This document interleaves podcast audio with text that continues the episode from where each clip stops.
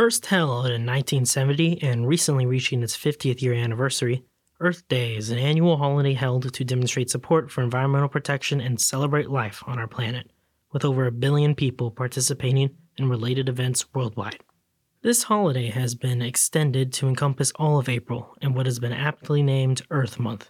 In celebration of Earth Month, there have been a series of news stories that began last week focusing on how Indiana is likely to be affected by climate change.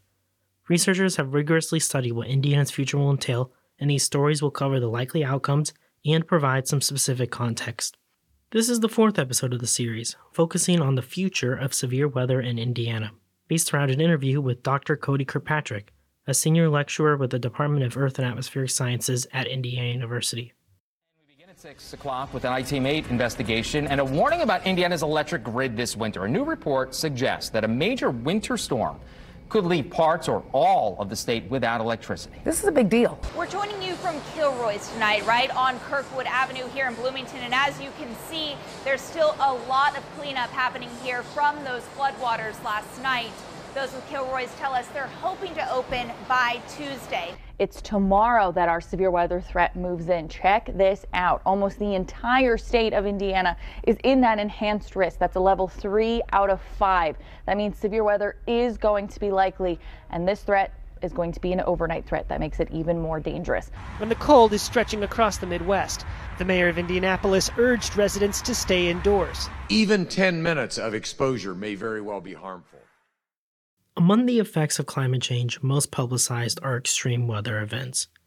While it is still difficult to pinpoint how climate change might have impacted a singular historical event, scientists have found that overall, the planet is likely to experience an intensification of heat waves, droughts, storms, and winter weather.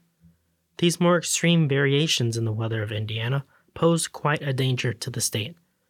Severe weather events can increase the amount of illnesses and deaths among vulnerable populations and lead to billions of dollars worth of damages to local communities statewide. Essential services such as emergency response vehicles, water supplies, and electricity could also be temporarily disrupted during these events. Overall, if climate change continues, this increase in severe weather events could harm Indiana and its Hoosier residents. In the previous episode, heat waves were discussed in regard to its impact on Hoosier farmers. To reiterate the findings, heat waves are projected to become more common due to climate change. Overall, summers in Indiana will be hotter.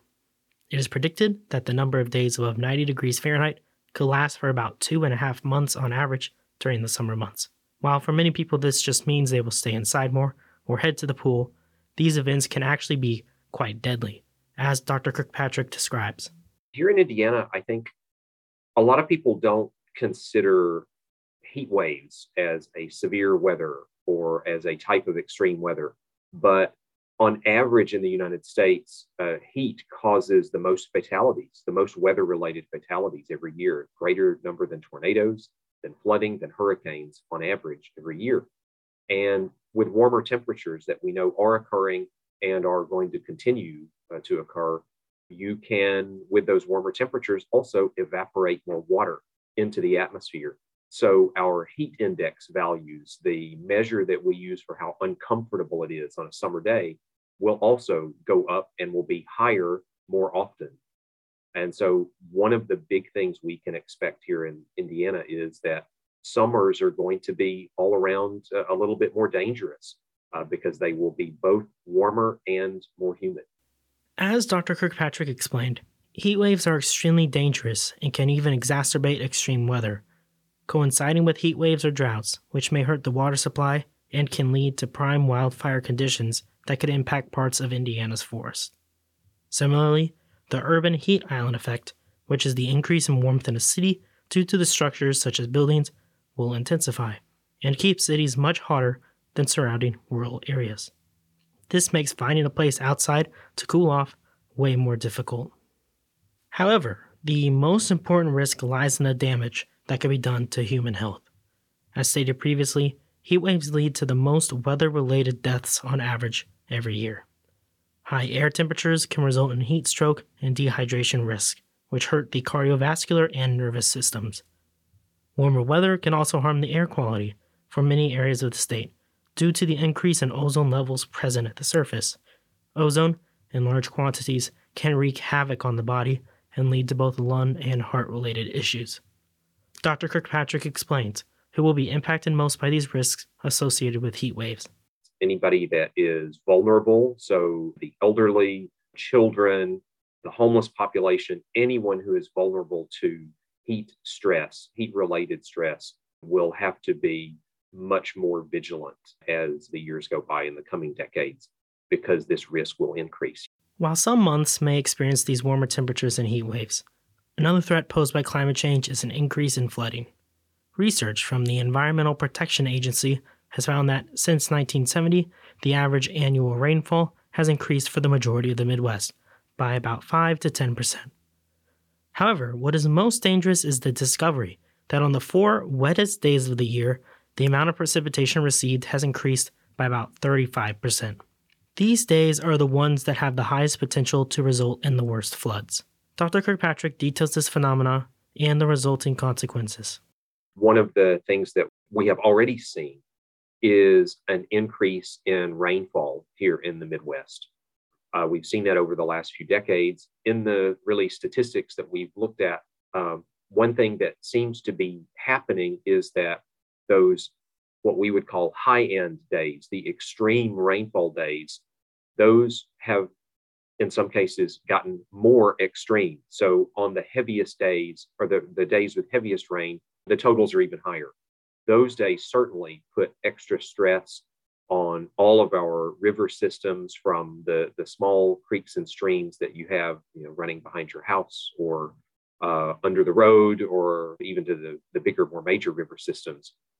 Uh, and that extra stress comes because when the rains are very heavy, these thunderstorm rains that we get, or when we get rain for several days in a row, uh, much of the water is runoff. It, it goes directly into the streams because the ground will saturate pretty quickly.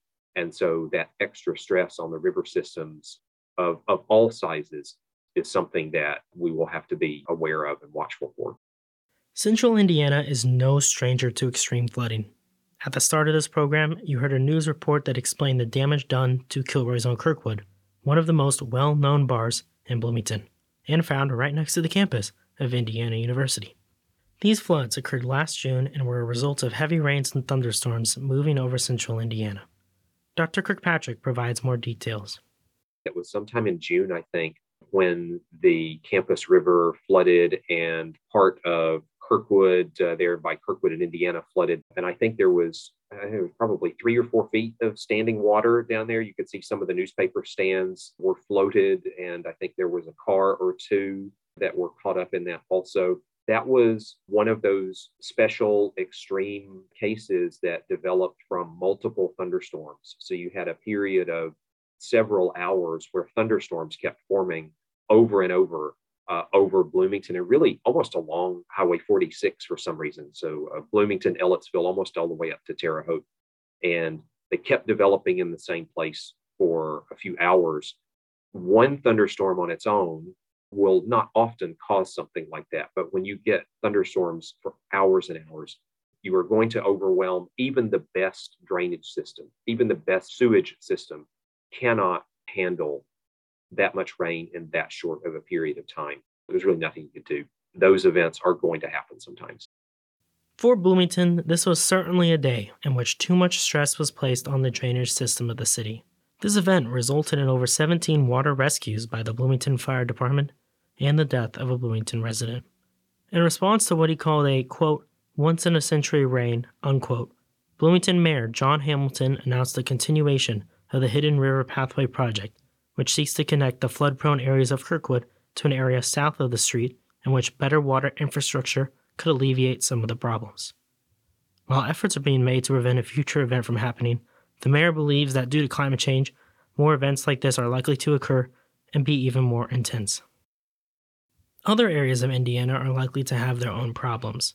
For example, a unique event that occurs in the weather of northwestern Indiana is lake effect snow due to Lake Michigan. This weather pattern is what gives Chicago its extremely cold winters.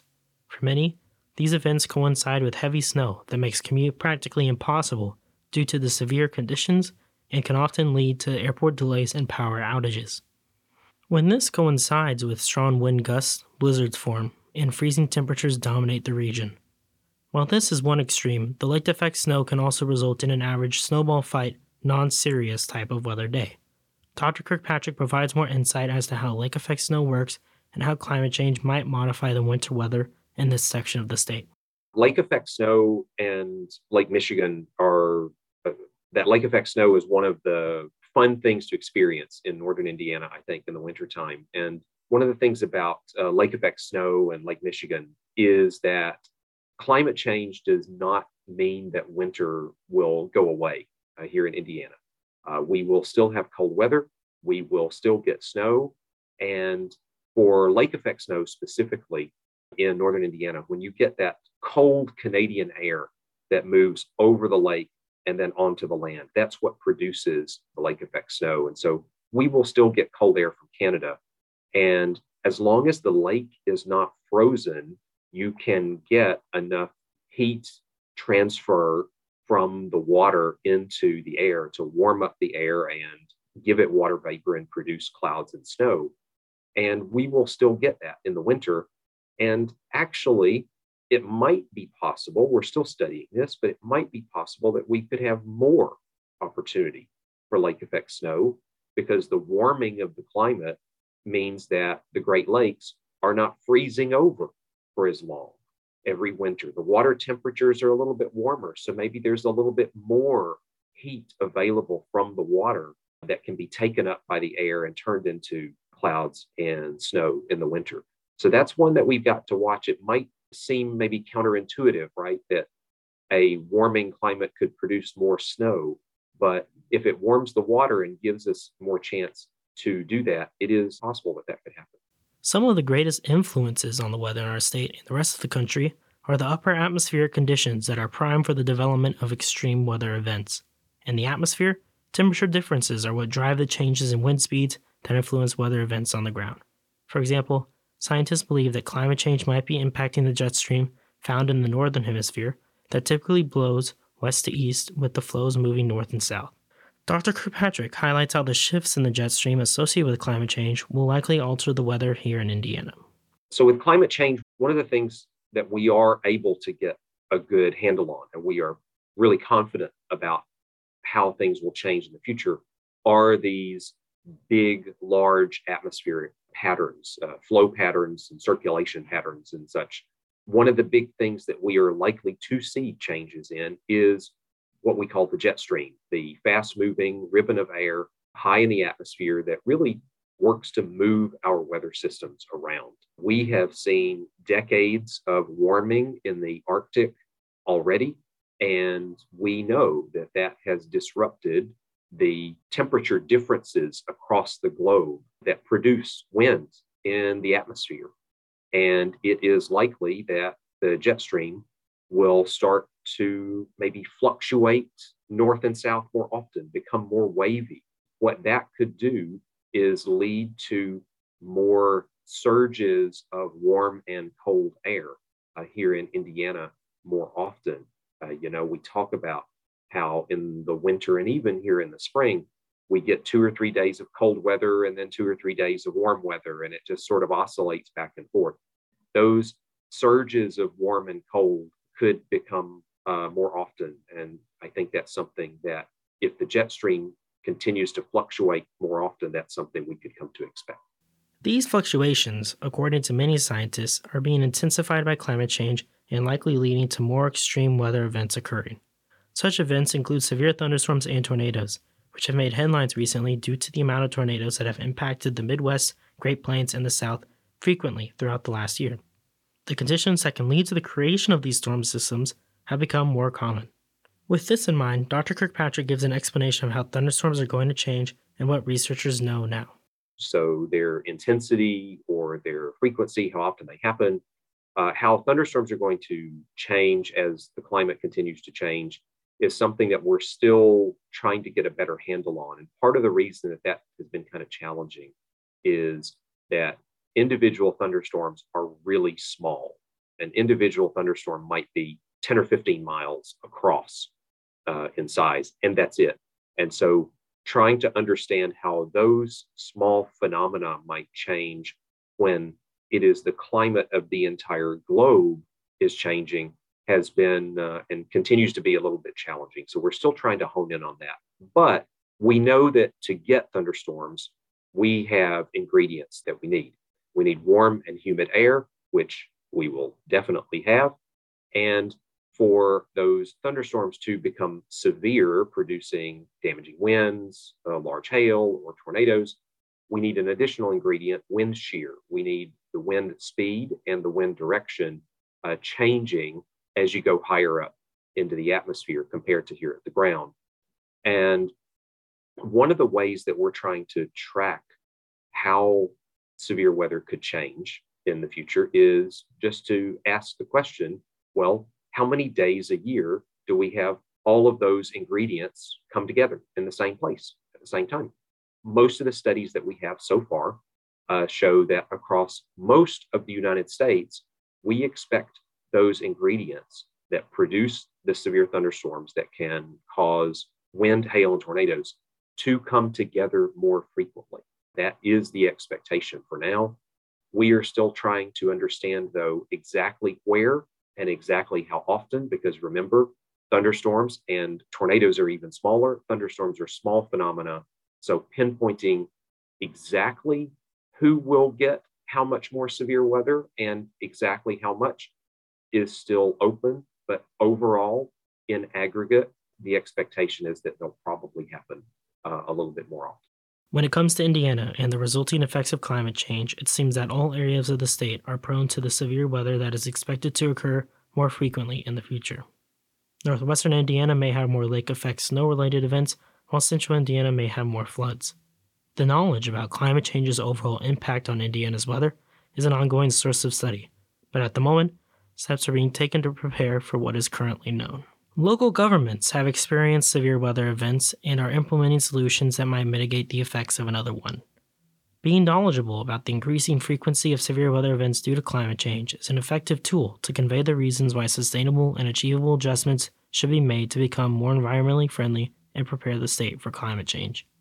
Tomorrow, join us as we discuss the steps being taken across the state to develop plans in anticipation for the effects of climate change and an interview with the Executive Director of the Hoosier Environmental Council. For WFHB, I'm Nathaniel Winesapple.